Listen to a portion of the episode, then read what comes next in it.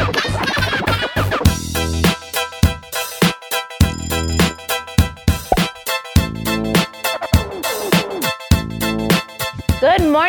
Twitter. I'm Chantal, and he's Hayes, and you're watching AM to DM. Good morning, Chantal. Good morning, Hayes. They finally did it. They put us together. They did it. Melanin is here. Poppin'. Thriving. Ready to go. Yes, we're ready. Okay, if you are just tuning into Twitter and wondering why RBG is trending, she is okay. I mean, she fell and broke three ribs, but she's okay. She's recovering. She is going to be all right, everyone. Breathe. Up.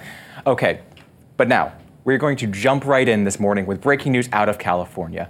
A gunman opened fire at a Southern California bar. As BuzzFeed News tweeted, at least 12 people were killed in a mass shooting Wednesday night. The shooter is also dead. Among the dead is Ventura County Sh- Sheriff Sergeant Ron Helus, a 29 year veteran who is due to retire within a year. BuzzFeed News reported that the bar was celebrating a country music themed college night for students 18 and over when the shots rang out. We're tweeting out a live link to this post right now. You can go there to follow along with the latest. Okay, shifting gears, we're going to move on to news that surprised all of, I would guess, maybe two people. Now, former Attorney General Jeff Sessions submitted his resignation to Donald Trump yesterday via a letter hand delivered to Chief of Staff John Kelly. Joining us now to talk about this shocking news is BuzzFeed News Justice Department reporter Dominic Holden. Morning, Dominic. Good morning. How are you? I'm, you know what? It's another day. We're here. So let's get right to it. Why did Donald Trump make Sessions submit his resignation? Well, Donald Trump was angry, uh, which is always a surprise when he's angry. Um, this time it was because Jeff Sessions had recused himself from the Russia investigation overseen by special counsel Robert Mueller. And this was looking into whether or not there was some sort of collusion with Russians, the Russian government, to win the 2016 election. Jeff Sessions, as you will recall, he was a, a U.S. senator. He was a big supporter and participant in the campaign, so he withdrew himself from it. Donald Trump, of course, was frustrated that he didn't have a yes man as the attorney general willing to shut down the investigation. And so he was angry and he disparaged Sessions. And finally, after the midterm elections, uh, he said, Sessions, it's time to go. And Sessions is out. Wow. So is there a significance with the timing of him waiting until after the midterm elections to make this decision? I mean, it's hard to understand what's going on in that man's head because it's so unpredictable, if not downright deranged. But I think it's probably safe to say that politically, in advance of a major election, to have taken a step that looks like it's stopping an investigation would look overtly political. I mean, sort of the irony here is that Trump claims that this is a witch hunt, which is a conspiracy, um, and that it is politically motivated to disparage him and make him look bad. Um, but then the concern with doing it before the midterms is that it would look political. It doesn't make it any less political that it's after the midterms, but here we are. Okay, so we know Sessions is out. Tell us a little about the acting attorney general. Who is actually the top law enforcement official in the U.S. right now? Um, so it's a little bit unusual. Normally, it would be Deputy Attorney General Rod Rosenstein, but instead, the president has leapfrogged over him and gone to a man named Matt Whitaker. He is Sessions' former chief of staff, and Matt Whitaker, also a uh, college football player, fun fact, and well, a U.S. attorney from uh, Iowa. So he is familiar with the Justice Department. He isn't expected to have radically different views about domestic poli- policy, but he's definitely indicated he's got concerns with the Mueller investigation and the Russia investigation, and he does seem to be a loyalist to Trump. So yeah, we've seen that he has joined the president's rhetoric in calling the Mueller investigation a witch hunt. But what can we actually expect in terms of change uh, from this new guy in terms of the investigation, how it's progressing? Oh Lordy, doesn't everyone want to know the answer to that? Um, I mean, just so we're really clear about something, you know, this is a guy who has repeated the witch hunt line. Um, that is a conspiracy theory, right? The Mueller investigation has indicted or gotten guilty pleas from more than 30 people, uh, guilty pleas from uh, Trump's own campaign chair and people involved in the campaign, uh, in addition to more than a dozen Russians. Um, uh, who have been indicted by the Mueller investigation. Like there are people breaking the law. There's no question about that. Um, but uh, what we may see is that Whitaker attempts to essentially subvert this investigation. He could reduce the budget uh, for Mueller's staff, and as the person who is overseeing uh, the in, uh, Russia investigation at the top now, since uh, Deputy Attorney General Rod Rosenstein isn't. Um, he could have the ability to block indictments or certain lines of inquiry um, and essentially try to grind it to a halt.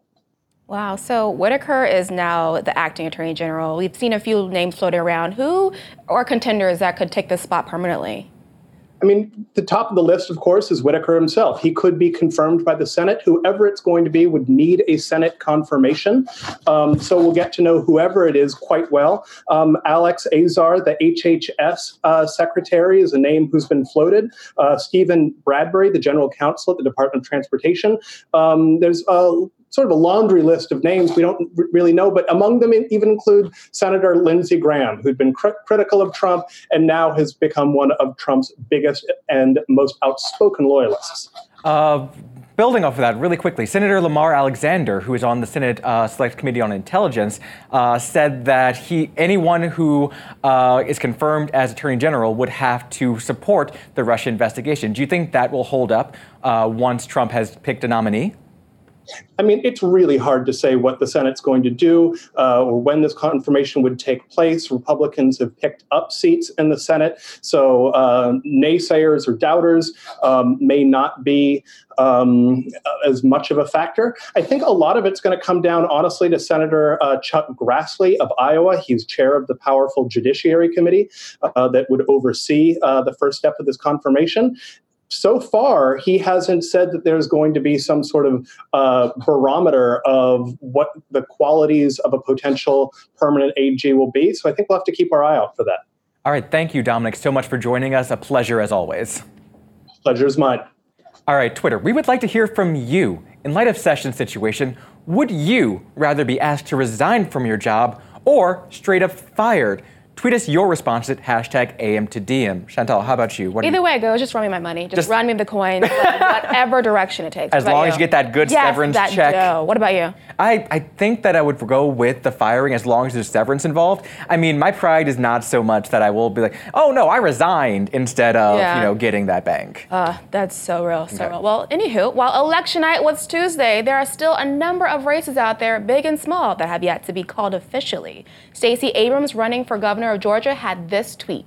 Make no mistake, this race is not over. As we have done since day one, my team will continue to work around the clock to make sure that every ballot is counted because voting is a bedrock and lifeblood of our democracy. Joining us to talk about that and the general lay of the land after Tuesday is BuzzFeed News political reporter Nidhi Prakash. Good morning, Nidhi. Hi, good morning. So let's start off with that race in Georgia, Nidhi, between Secretary of State Brian Kemp and Stacey Abrams. Where's that count at right now?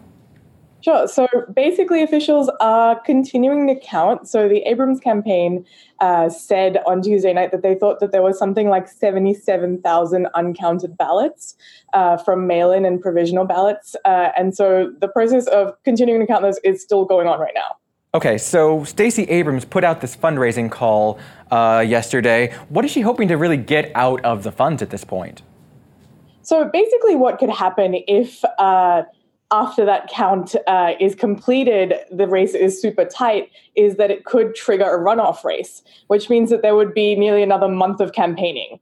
Uh, so I think we can assume that that's what those funds would be going towards.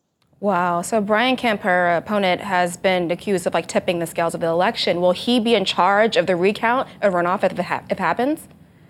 So Kemp has repeatedly refused to recuse himself voluntarily as uh, as the chief elections officer, as Secretary of State. Uh, basically, what's happened is that a lawsuit was filed on Tuesday uh, aimed at basically forcing him to recuse himself from that position. Uh, what's happened so far is that uh, there hasn't been a decision made in that lawsuit. There is a hearing on it actually this morning, so we can expect a decision on that sometime soon after that. Okay, let's move southeast to Florida. Uh, there's two races there that are still looking neck and neck. Is that correct still? There's actually quite a few. There's several down there, but probably the most prominent one is uh, the Senate race down there between uh, Bill Nelson and Rick Scott. Right, and uh, is there any chance of that going to runoff? Like, what's the status of that race? So essentially, the first step in that one is that it could uh, trigger a recount. So the state has until Saturday to count uh, a lot of provisional ballots, uh, and if that again go, it turns out to be a very tight count, uh, that could immediately trigger uh, a recount. Oh wow! So are there any other races that you have your eye on that haven't been called yet? So I think one that's important is an Arizona Senate race between Kyrsten Sinema and Martha McSally. Um, so that's also looking pretty tight. We don't have an answer on, on where that stands just now. Um, but basically, it's a particularly interesting one because Martha McSally is one of those GOP candidates who, in the course of her campaign, basically kind of seemed to flip her position on Trump a little bit and, and you know, cozied up to him in the lead up to the election. Actually, Nidhi, wow, we just got some breaking news while we were in the middle of this interview. It seems that Brian Kemp has resigned as Georgia's Secretary of State, meaning oh, wow. he won't oversee the final count of his own election or recount or runoff if they're triggered. So that's a pretty uh, yeah. big deal, I would say. I guess that heads off the, the hearing this morning. So that is very interesting. I'm sure that that's uh, you know that's a relief to the Abrams campaign. Oh wow, uh, wow, indeed. Now, Nidhi, you also wrote a piece yesterday about one of the big things that's going on, going to be happening when the new Congress is sworn in: investigations of Trump. Now, what's at the top of Democrats' list right now?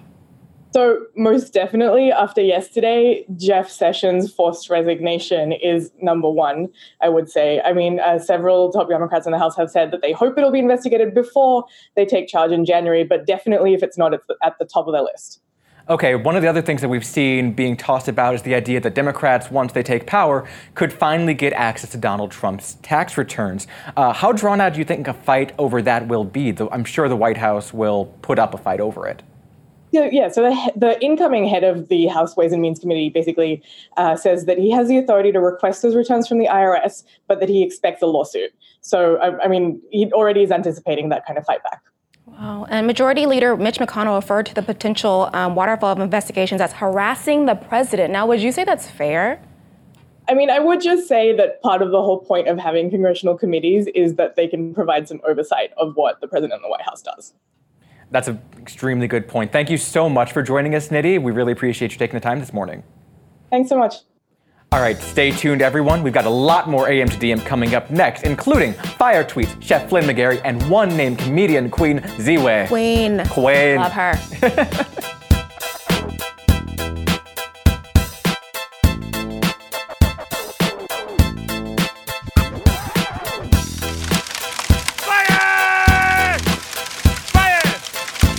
Welcome back, everyone. It is time for your favorite segment and mine, Fire Tweets. Here we have, here we go. Let's start off with a tweet from Metachlor Defense, who tweeted, Ah! Petition to bring back 2005 emo culture in the 2020s so we can call that decade the roaring 20s. roaring. the roaring 20s. Get that eyeliner oh, out, yes. people. Yes, Are you ready for this? All right, up next, we have Madison French. Madison, you tweeted, Priest, it'd be like that sometimes congregation. And sometimes like that it be. Oh, Angels rising.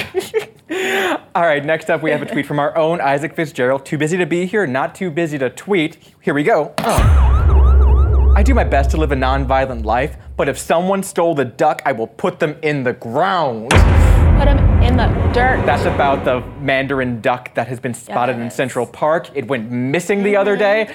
If you have seen the duck, let us know immediately. Yes. It is the important. royal feathers, like oh, imagine. Queen duck. Beautiful queen. All right, up next, ugly popcorn. You tweeted. I missed the knees I had when Pop Lock and Drop It first came out. Oh God, I, feel, I feel this that. in my soul and my knees. Oh my so goodness, the hard. cracking that commences when I do it now. right, I cute. pop, lock, and stay down. Yeah, stay. all right, next up, Gigi, you tweeted. Somebody said LaGuardia is just a bodega with planes, and I haven't stopped laughing. so true. But you can't even get a good bacon, egg, and cheese at LaGuardia, so my, what's the point? Yes, I need my Sour Patch straws. They don't have it, so it doesn't count. Doesn't yes, count. It doesn't. All right. Today's tweet of the day is brought to you by Disney's Ralph Breaks the Internet in theaters November 21st, and it comes to you from Rampage. Let's do this. All right. Overheard a guy who uses voice text to write email at work today. Monotone. Thank you. Comma but that does not really help. I would not be able to keep it together if Ever. someone I would downstairs be did like, that sir, to me. what, what is going on? What is going on? What? All right. Well, shout out to Rampage for tweet of the day, and shout out to Yes, the expert on all things trendy from Ralph Breaks the Internet. All right, up next, we are going live from the district with Congressman John Delaney. Stay tuned, everyone.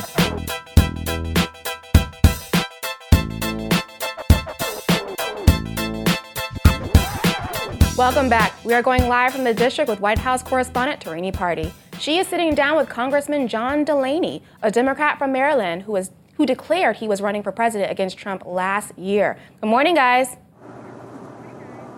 Good morning. Thank you, Chantal. Uh, thanks so much, Congressman Delaney, for joining us today. Great to be here.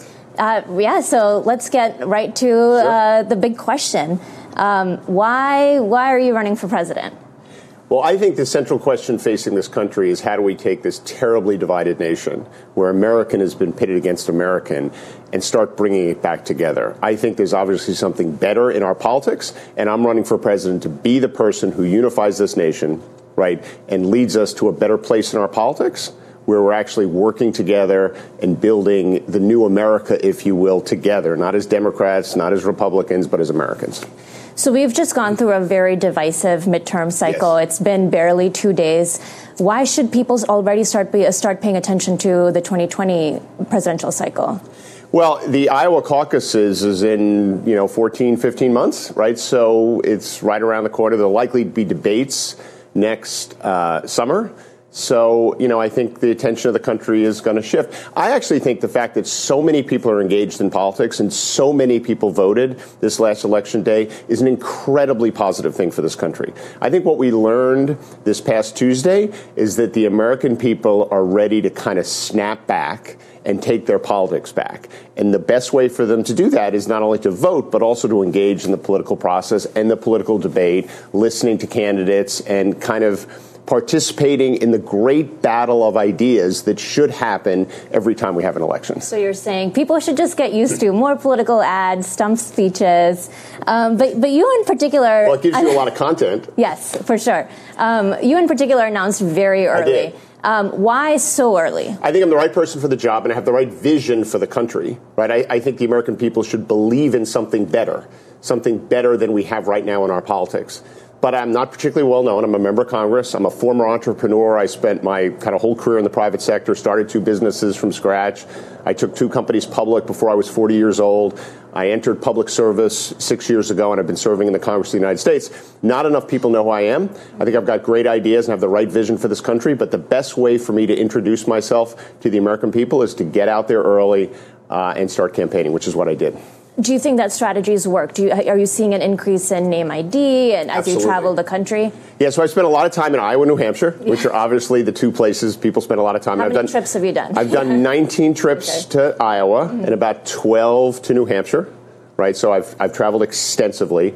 There were two independent polls done in Iowa that we had nothing to do with that had my name ID. One had it at 79% statewide, and the other had it at like 64, 65%. And those were done in the last couple of months. So we went from a place about a year ago where, let's face it, I had almost no name ID in Iowa to the point where I have uh, the similar name ID to the top kind of candidates that are most often talked So that about. remains your priority right now to just get people to know who you are. Well, I think in Iowa, uh, for example, they, they do know who I am. So now my priority is actually to start kind of con- persuading people to join the team. Right, because the mm-hmm. first year was really about introducing myself, mm-hmm. you know, giving those the great Iowans and the folks in New Hampshire an opportunity to know who I am. And now we're building big. We have about ten people on the ground in Iowa now. That'll probably be twenty to twenty-five by the end of the year. Probably be hundred on the ground in June. Mm-hmm. So we're running a major campaign uh, in these two states. So starting now, we're in the business of getting people to sign up to, to caucus for John Delaney or to primary for John Delaney in New Hampshire. All right. Uh, well, you tweeted yesterday. Um, it should be noted what most of the Dem pickups ran on and what they didn't run on. They ran on uni- universal health care, not just single payer, protecting Mueller, not impeachment, getting things done and unity, not more partisanship, immigration reform, not eliminating ICE. Right. So you're saying the path to the to the presidency is essentially civility and a moderate platform. Is that what you're trying to say? I, I think the path to the presidency, the way to beat Donald Trump, is to actually tell a better story about what this country can be. for the American people to believe our politics can be better than it is now. Mm-hmm. And to me, that means bringing the country together, restoring a sense of unity and common purpose, and working on things where the American people kind of agree with each other on, right? Doing big things, but doing them in a way where you can find common ground. And I think that's the path. And I think a lot of the candidates, if not all of them, who flipped Republican seats, Democrats who flipped Republican seats, ran on exactly that type of platform, which was the point I was making. None of the flips, if you will, the, the 29 to 35 Democrats who flipped Republican seats, you know, they ran on universal health care, but they didn't say single payer is the only way to get there. Mm-hmm. Right? They ran on protecting the Mueller investigation and holding the president accountable, but they didn't run on impeaching the president. Mm-hmm. Right? They, they didn't run on partisanship. They ran on unity. They ran on bringing the country together, finding common ground, representing all their constituents, whether they're Democrats, Republicans, or independents. Mm-hmm. That's what we saw in the election results this past Tuesday.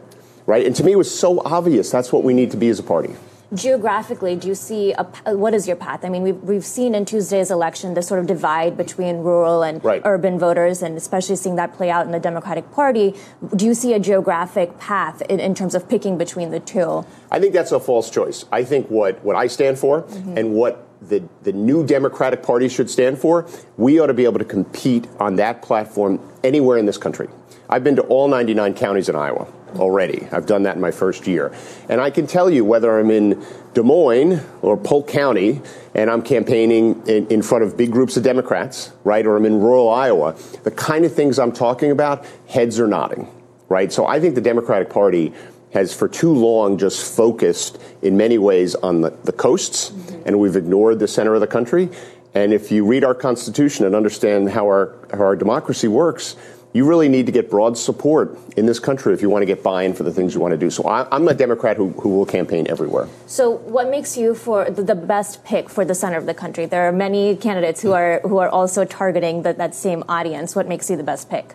Well, first of all, I've got a very unique background. I grew up in a blue collar family. My dad was a union electrician. My parents didn't go to college. My dad's union actually paid for me to go to college at Columbia University. Then I became an entrepreneur. I was the youngest CEO in the history of the New York Stock Exchange. Started two companies from scratch. I didn't get any money from my dad. You know, I, it, was a real kind so of. not Donald Trump. No, I mean, my dad helped me move some furniture into my offices when I set up my first company. Created thousands of jobs, and then I rolled up my sleeves and I entered public service and I've been serving in the Congress of the United States. So that kind of background, blue collar kid, working class family, successful entrepreneur, which we need so many more of in this country, right? We need people out there creating jobs and understanding how you do that. But then I've been six years in the Congress, so I understand how our government works. So I, have got, I think, a, a, the, the right background for the job. But most importantly, I have the right vision. I really do believe our politics can be better in this country. And I want the American people to believe in something better. That it doesn't have to be this divisive. We don't have to be pitted against each other. We can actually get some real things done. The world is changing so fast. I mean, you guys talk about this a lot on BuzzFeed technology, automation, artificial intelligence, these things are having such a profound effect on our economy and our world. What we don't have is a government that's actually getting things done to prepare our well, citizens. Speaking of your time in Congress, um, you know, after the midterm elections, we're going to see uh, leadership elections yes. play out on the Democratic side. Should Nancy Pelosi be Speaker? You know, I, am not running for reelection. I didn't run for reelection because I, I think you should kind of own your ambition in some ways. And I want to be the president of this country, and I want to commit to that and campaign full time.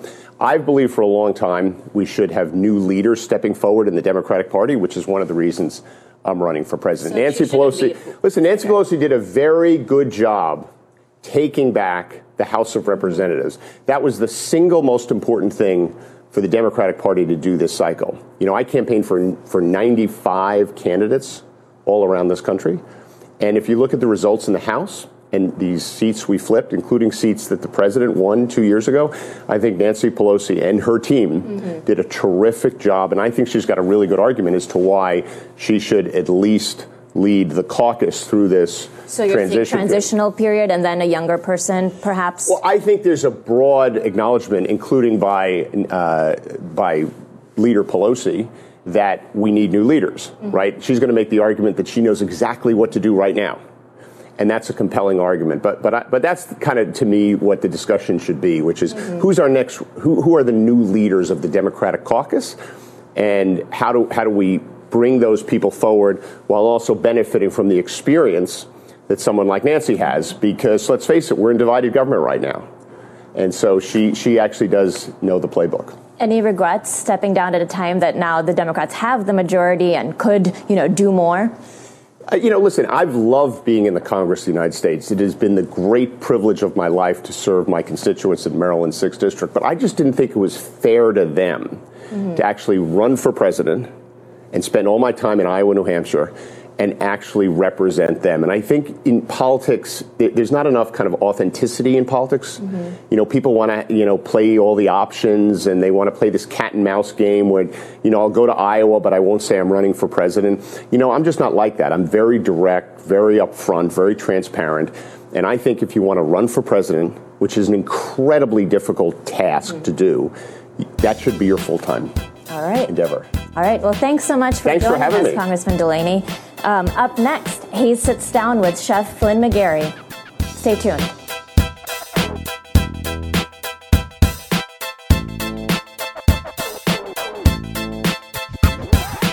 Welcome back, everyone. This is The Sit Down, and I am here with Chef Flynn McGarry and Cameron Yates, star and director of the new documentary Chef Flynn. Good morning, guys. Welcome. Thanks for having us. Yeah, thank you. Very glad to have you guys here. The film documents Flynn's evolution from child prodigy to professional fine dining chef. Let's take a look. Can everyone just be quiet so we can hear what the chef has to say? So, this is a deconstructed Caesar salad, and the right there is the is a romaine and jicama slaw, and then there's a little bit of bread next to it, and then on top is a parmesan jelly. Okay, uh, first of all, that sounds delicious still. um, I have never had a Parmesan jelly in my life, but it sounds delightful. I don't think I've had one since. all right, Cameron, let's start with you really quickly. What was it that first drew you to Flynn's story that made you want to make this film? Uh, I mean, I'm glad you showed that clip because that's exactly why I was fascinated. So that was Flynn's mom, also in the in the footage, but she had shot all these incredible uh, videos of him over the years, and that was actually his first in his living room in Eureka, in California, where he opened up his pop-up and was serving friends and family. I think from the age of 10. So I, I was just got fascinated by that story. All right, so a good chunk of the film, like you said, is drawn from that footage from Flynn's mom, Meg. Flynn, my dad is a producer. I he always had his camera out, though not quite to the degree it seems that your mom did. Uh, did you wish you had more privacy growing up? Or are you okay with just how much of you is documented and recorded somewhere on VHS tapes?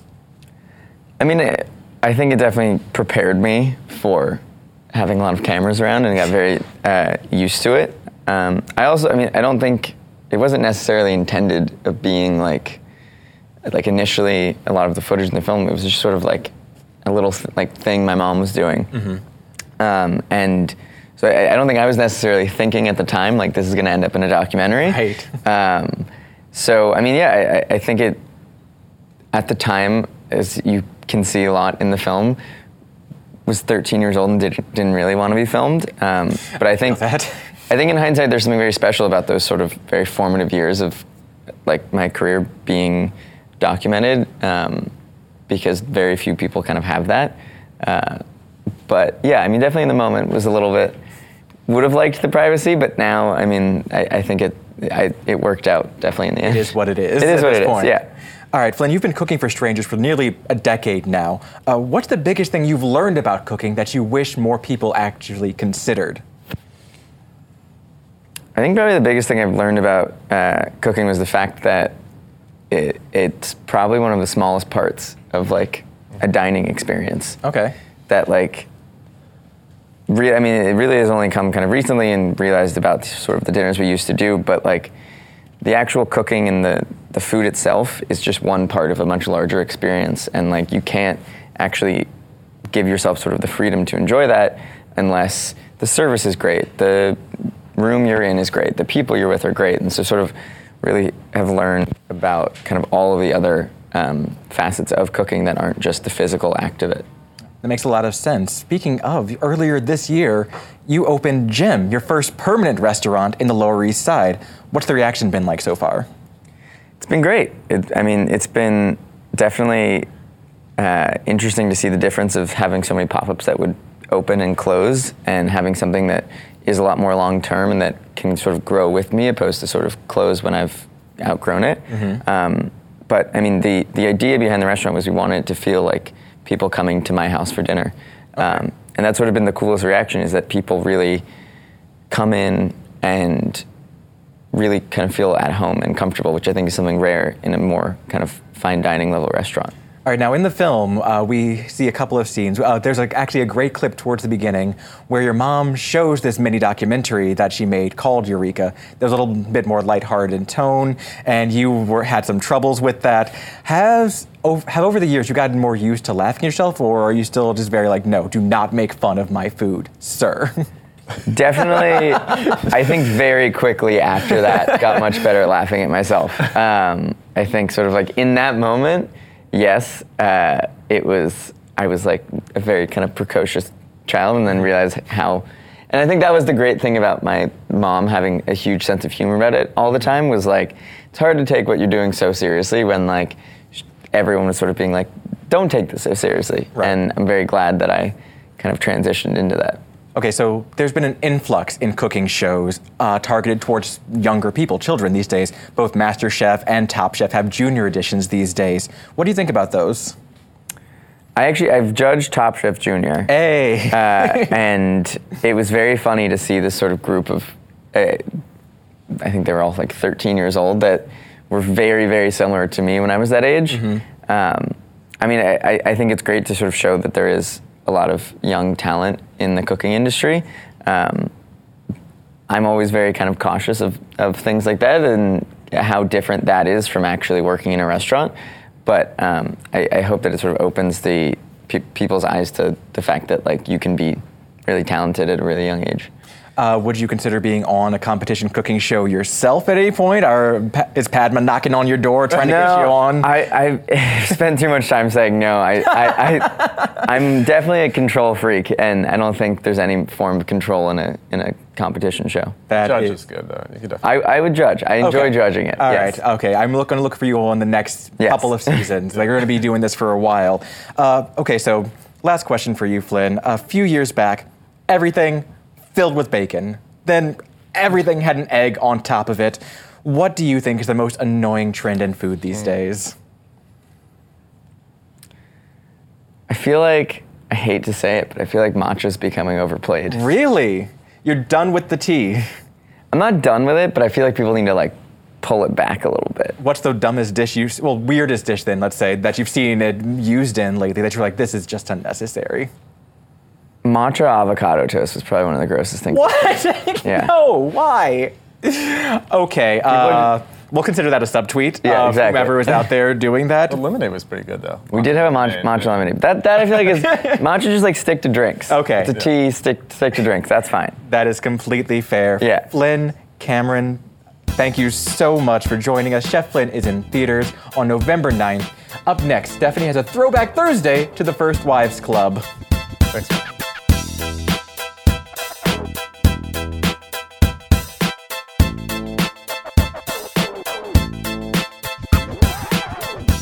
Successful. The First Wives Club says, Thank you. Next. I was trying. I was trying to do my Ariana. I don't know about that. That tweet was in reference to Ariana Grande paying tribute to the iconic film with her performance on Ellen. And joining me now to talk about it is New York Magazine Associate Editor Madison Malone Kircher. Madison, thank you for coming on. Happy Throwback Thursday. I'm so happy to talk about this with you. Okay, so we all saw Ari's performance of her new song where she did, uh, you know, throwback to the First Wives Club. Can you explain what was the iconography of that performance? Sure, absolutely. How adorable was that performance? It was so cute. It was so cute. so adorable. So, the First Wives Club, the thing you have to know is that it ends with a giant musical number. So, you've got oh. Goldie Hawn, Diane Keaton, and Bette Midler go through this whole saga of getting even with their ex husbands, and then they sing. Uh, and that's what Ariana Grande was doing, right down to the set, the costuming, the white jackets they put on in the end. It was pretty much shot for shot. Okay, so this went completely over my head because I've never seen this movie. I know, I know, I know. I've never seen anything. It's kind of a sore spot between me and my husband because I have like no cultural awareness on everything. So lucky I have you here to explain to me what exactly this movie's about and why it's so iconic and why she decided to use this for this song. Sure. So the movie uh, begins at Middlebury College with these four women who say they're going to be friends for life, and spoiler alert, they end They up. aren't. Yeah, they aren't. um, and so it's Goldie Hawn, Diane Keaton, and Bette Midler are the three, and they reunite when their fourth friend commits suicide. Stockard Channing. This is how you know it's like a really stacked cast. Stockard Channing Yeah. is in the movie for the tiniest of seconds. Yeah, I was looking like through the Wikipedia this morning and I was like, oh, dark. Dark, right? Yeah, it's it's it's definitely like a 1996 problematic fave in a lot of ways that it handles dark dark topics. Uh, but the three of them reunite at at their friend's funeral and discover that they've all kind of been played and burnt by their ex-husbands or current husbands who are about to become ex-husbands, and they come up with this plan to get back at the men. Uh, and one by one, they sort of go through this whole big process of, of getting even with their husbands and also finding themselves. Um, and in the end, they wind up scamming, conning, playing the men out of a lot of money, and they use it to found a women's crisis center in honor of their deceased friend. Oh, that's nice. I- that's a great ending. Yeah, it has a nice ending, and that's the event they're at when they're all in the white suits and the, they're in that empty banquet hall. It's everyone has left from the opening night of this big crisis center they've founded, and then they start singing. Okay. Naturally. okay. I have to admit, when I was younger, and you know, this is one of those movies that you see a lot of imagery from, I thought it was about like first ladies. Yeah. well, because they're in the, the suits.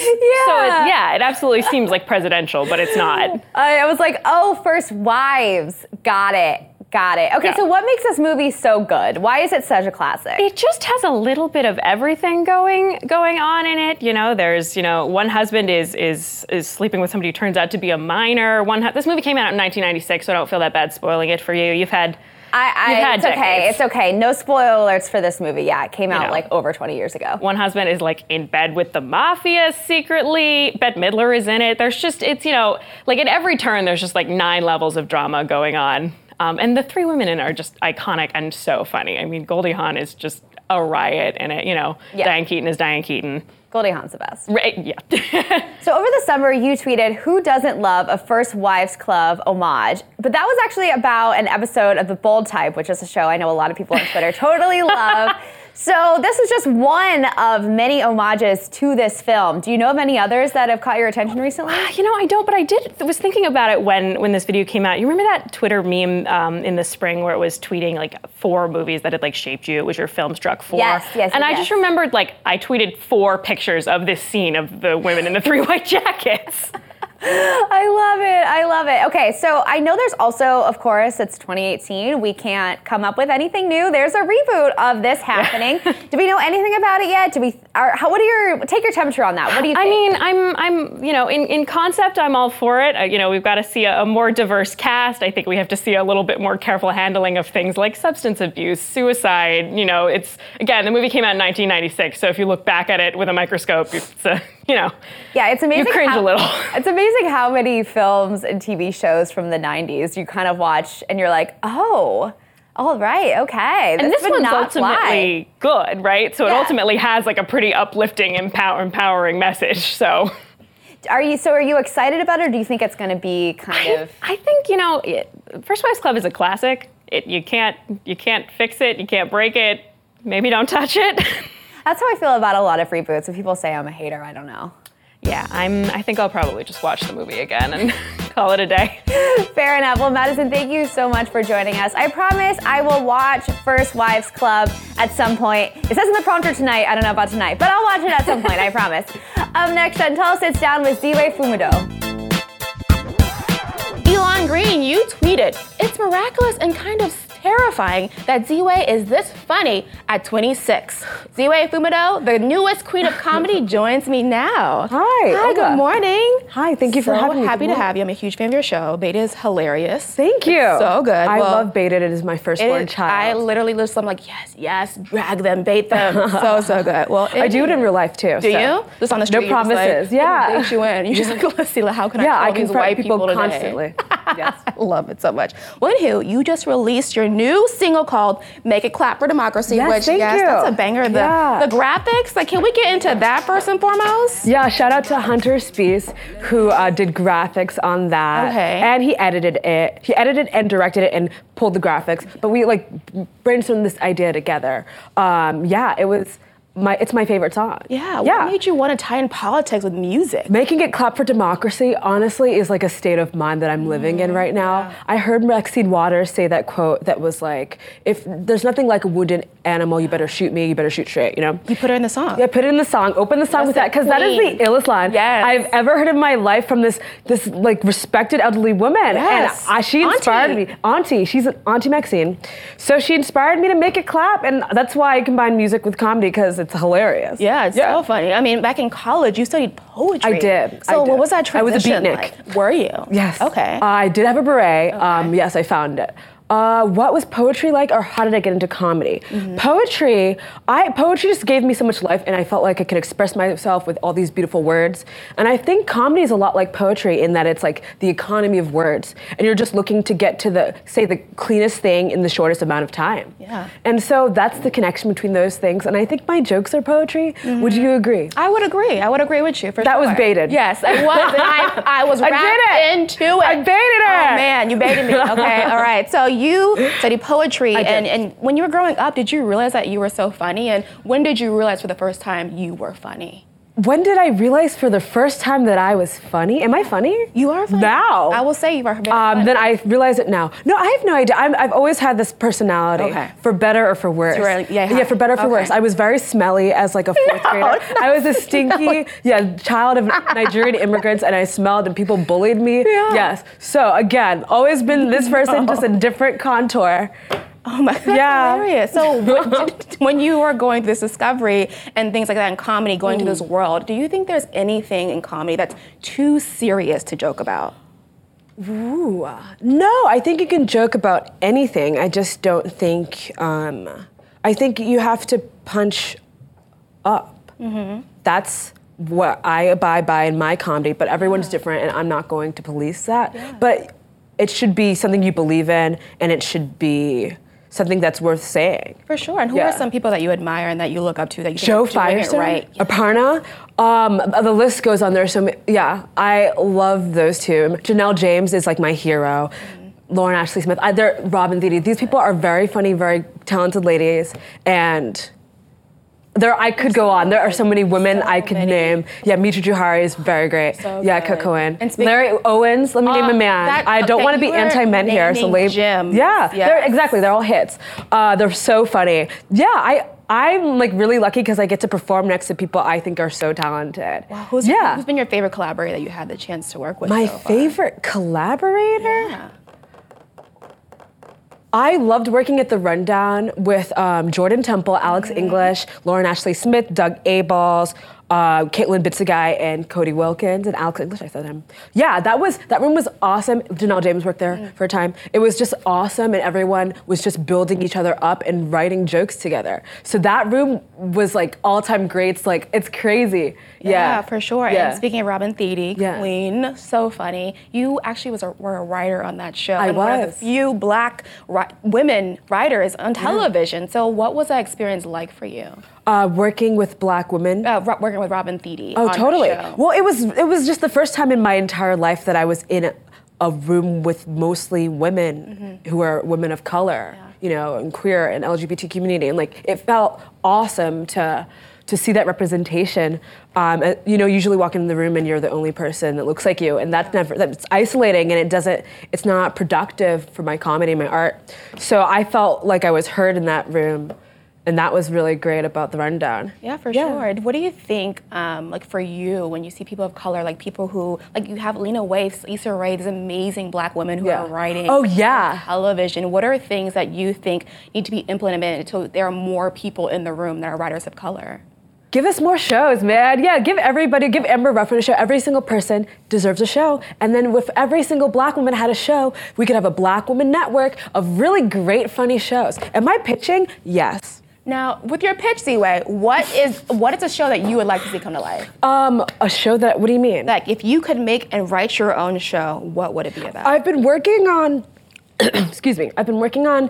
Um, I'm writing a lot of music videos and a lot of songs. I'm working on an album, so I'd love wow. to see like a musical variety. Okay, you're doing everything. I yeah. I keep busy. Yes. Yeah. I get bored. I, get, I need to write an album. I know, need dude. Oh my god. song. Oh my god. Yeah, I, I have a song called From Melania to Sri Lanka. I have a song called Ponderosa with Omarosa. Yeah. With Omarosa? Yeah. She's on the track? No, she's not on the track. Okay, that would be really Oh my god, I like, should gave Do you, you know like a her? I do not know Omarosa. Oh. It would be dope if she gave you a 16 A on the track. bar? A remix? That'd be really good. The Omarosa remix. Yes. I die. I'm so here for it. I'm sure she's listening. Omarosa, holler at my people. Please. so funny. No, I love. So no, well, good. actually, okay, I don't love, but you know, I, the bit is funny. Yeah, it, it is really good. I think this would be a banger for sure. Yeah. Absolutely. Well, and anywho, Ziwe, Ziwe, thank you so much for coming today. Thank you for having really me. Really appreciate you. You're hilarious. All right, y'all. Up next, Hayes and I read your tweets.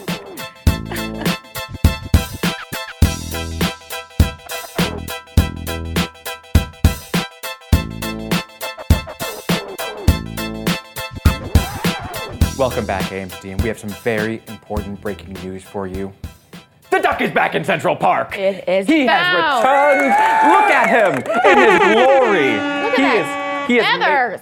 Like- just on fleek. my goodness. In the Central Park pond on 60th and 5th, the duck is back. Ugh. Isaac, you're watching. I'm sure you can breathe easy. The beauty. I'm so here for it. Wow. Well, anywho, we asked Would you rather have your boss ask for your resignation or just fire you? Rachel Hay, Girlfield says it depends on which gives me an employment or a better package. Mhm. Also, for a guy who built his brand on firing people, I find it funny Trump's administration all are resigning. Yeah, that's been a bit of a thing with Trump. He, he likes having John Kelly or someone else make the phone call to actually do the firing. So, Boss up and do it catchphrase? yeah. Incorrect. Yeah.